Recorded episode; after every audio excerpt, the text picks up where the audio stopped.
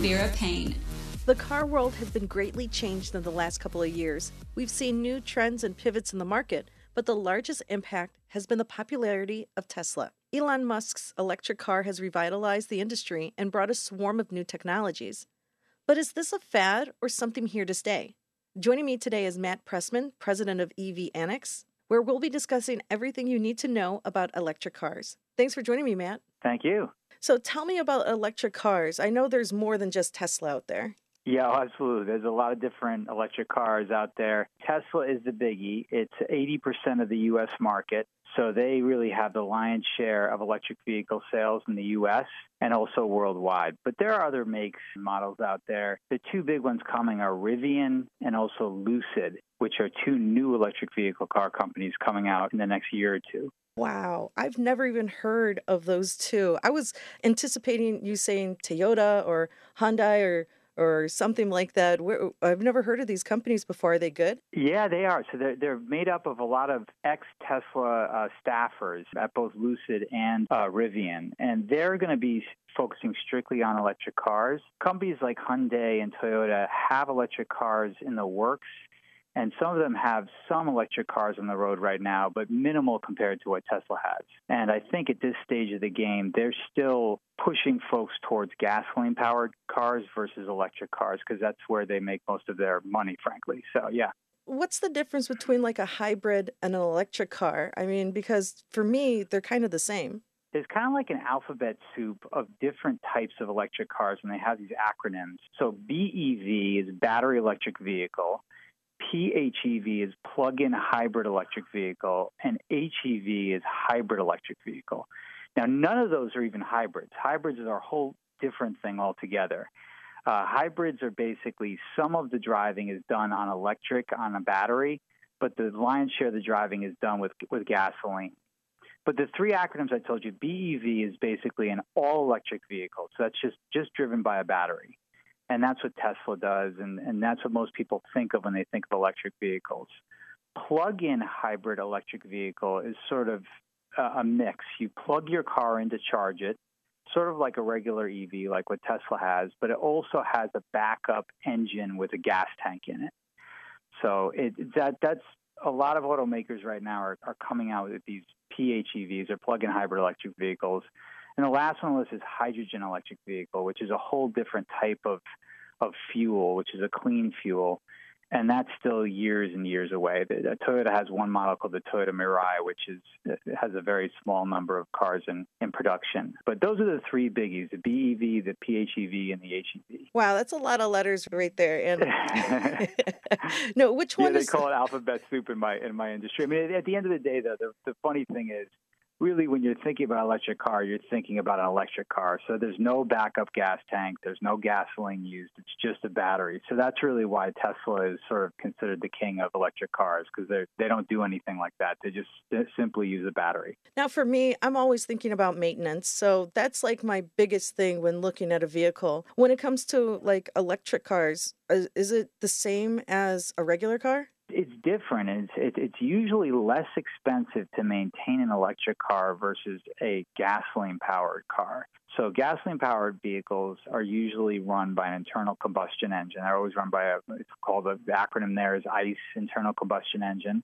And you've got fan belts and you've got hoses and you've got the engine itself and a transmission. You've got a lot of moving parts, over a thousand. And in, in an electric car, you've got less than 50 moving parts. So it's it's it's extremely different in terms of how to maintain an electric car versus a, a gasoline powered internal combustion engine vehicle.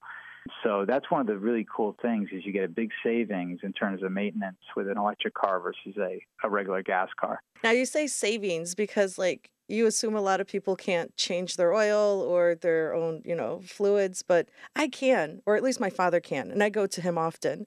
So I do save a lot of money going to my dad to fix my car. Can you like DIY on electric cars, or is that not safe? Um, there's really not much DIY to do. I mean, all you really need to do in an electric car is get your tires changed. Um, you know, there's a heavy battery pack at the bottom of an electric car, and so sometimes you may get a little bit more tire wear. But basically, there's no maintenance. I mean, the, the joke among electric car owners is you don't even really need to go in once a year or twice a year. You know, like you usually have scheduled visits with a with a dealership when you have a gas powered car. You don't really even need it with an electric car. So there really is no maintenance, you know, for the most part, unless there's something involved with the software in the car. But that would be the same with a gasoline powered car. You have to deal with that either way with some kind of maintenance. So.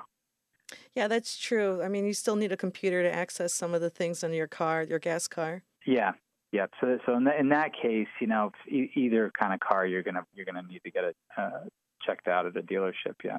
Now, I know for a few people, myself included, it's the charging stations. I always wonder, like, am I going to find one in time, kind of like you do with your own, you know, gas car? You'll sit there and wait until it gets almost to E. Uh, but in the case of electric cars, can you wait until you're almost at E?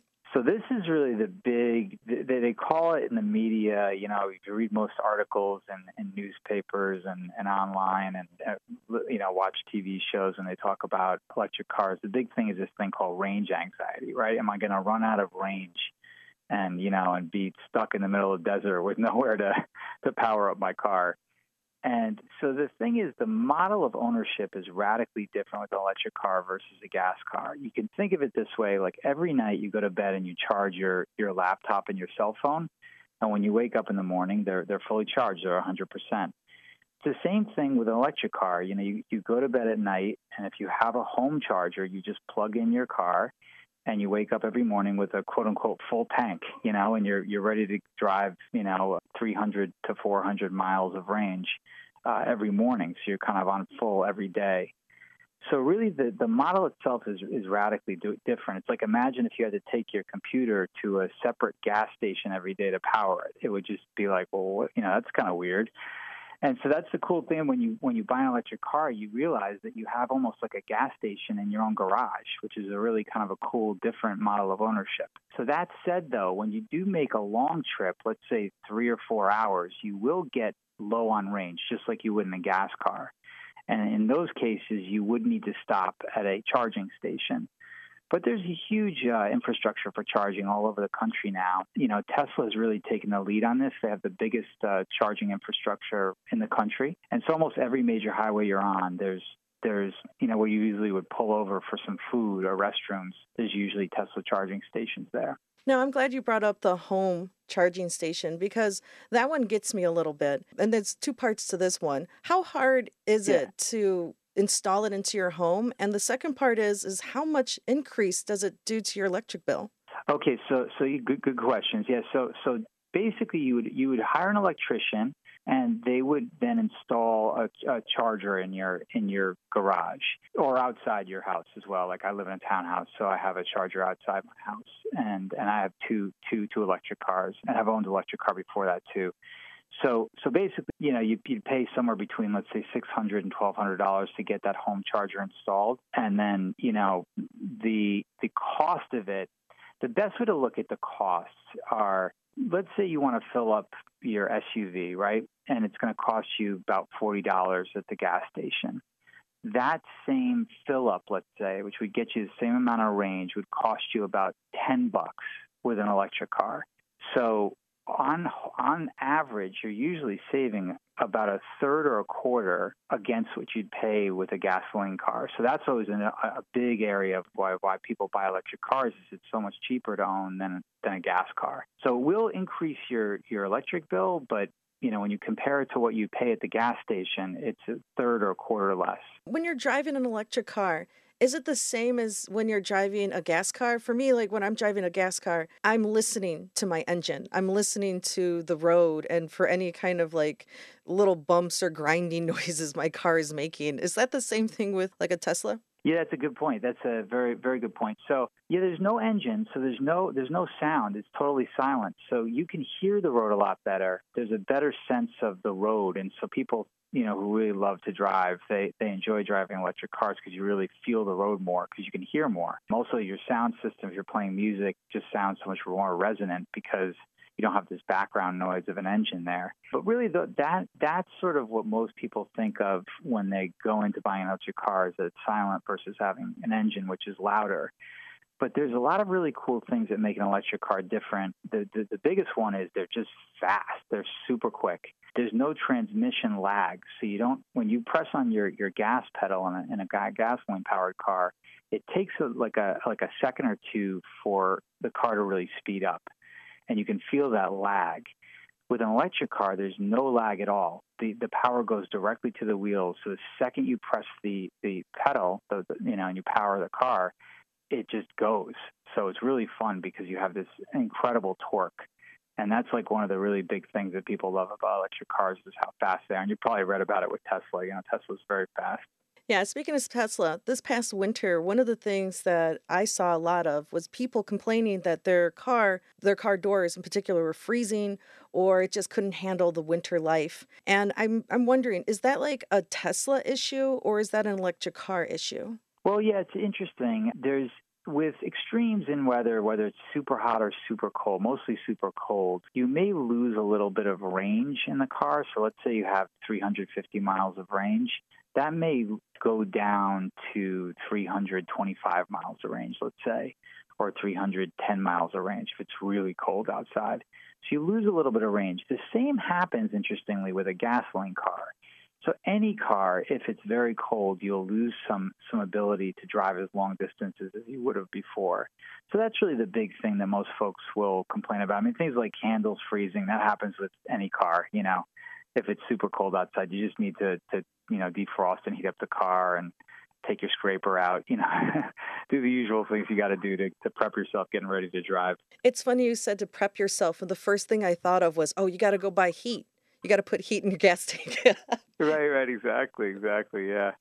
You can't do that for a Tesla though. So what do you do to like winterize your car, an electric car? Well, you can preheat your car, so it's kind of cool. That's what most Tesla owners do. Is they they uh, they have an app on their phone, and you you can just simply start heating your car even before you get in, into it. So you can you can just turn on the heat from your app on your phone, and by the time you get out to the car, it's it's warm and toasty and ready to drive, which is pretty cool. Same thing if it's super hot, by the way. You can also cool your car. So, like I live here in near Miami in Florida, and a lot of people before they get in their car, they'll turn on the AC for a little bit. So when you get in your car, it's nice and cool. Now, electric cars have been around for a while, even in the hybrid forms, but they haven't really caught on. Do you think Tesla is going to make electric cars part of the, you know, the cars we're going to see out more often?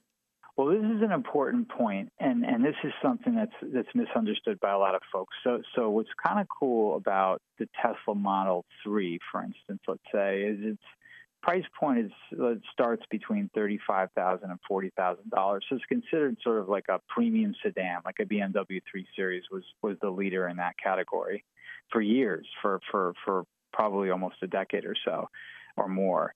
And Tesla recently, on their last earnings call on Wall Street, had announced that the Tesla Model 3 is now the biggest and selling premium sedan in the world. So it's it's got larger sales than the BMW 3 Series or Mercedes S, uh, Mercedes C Class. So that's a really big deal. So whatever category Tesla has entered, they have become a market leader or close to a market leader. So the exciting thing is once the price of electric cars begins to go further down, there is a good chance that, that electric cars could become quote unquote mainstream.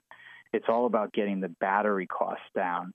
And that's happening over the last few years. Batteries have become less expensive as more electric cars are being made. That's true. When I think of cars, especially a junk car, something to get you from point A to point B, I'm really just looking for something that's between 15 to 20,000. That's a junk car. Maybe right. something that'll last right. me for 2 years under a 1,000. so right, exactly, so yeah. is that the kind of price range you're thinking Tesla needs to hit or any electric car needs to hit for the people to be more interested in these cars? Well, I think yes, certainly. I mean, right now the average price, I think, in the U.S. to buy a car is somewhere between thirty and thirty-five thousand dollars. Like, it's just the average price across the board. So, really, mainstream and mass acceptance of cars, it's pretty close right now in terms of price point. But I do agree, for it to really reach everyone, it needs to go lower in price. And the really cool thing is, if you're looking for a car between ten and twenty thousand dollars you can find used electric cars in that price range that are really pretty nice, like the Nissan Leaf and the Chevy Volt or Chevy Bolt. You can get some some really nice electric cars and, in a, at a low price point if they're used. Um, they may not have as much range as a Tesla, but they're still they're still super fun, and they, it's a great deal if you think about it. So so that is an option if people are looking at electric cars and want a lower price point. Well, Matt, thank you so much for joining me. I really appreciate you being here. For those listening, where can they find more information about you?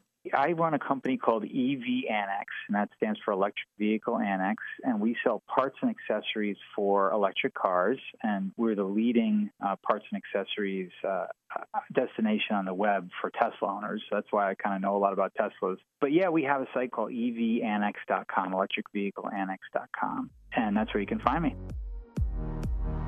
This has been the Mason Vera Paine Show. Thanks for listening.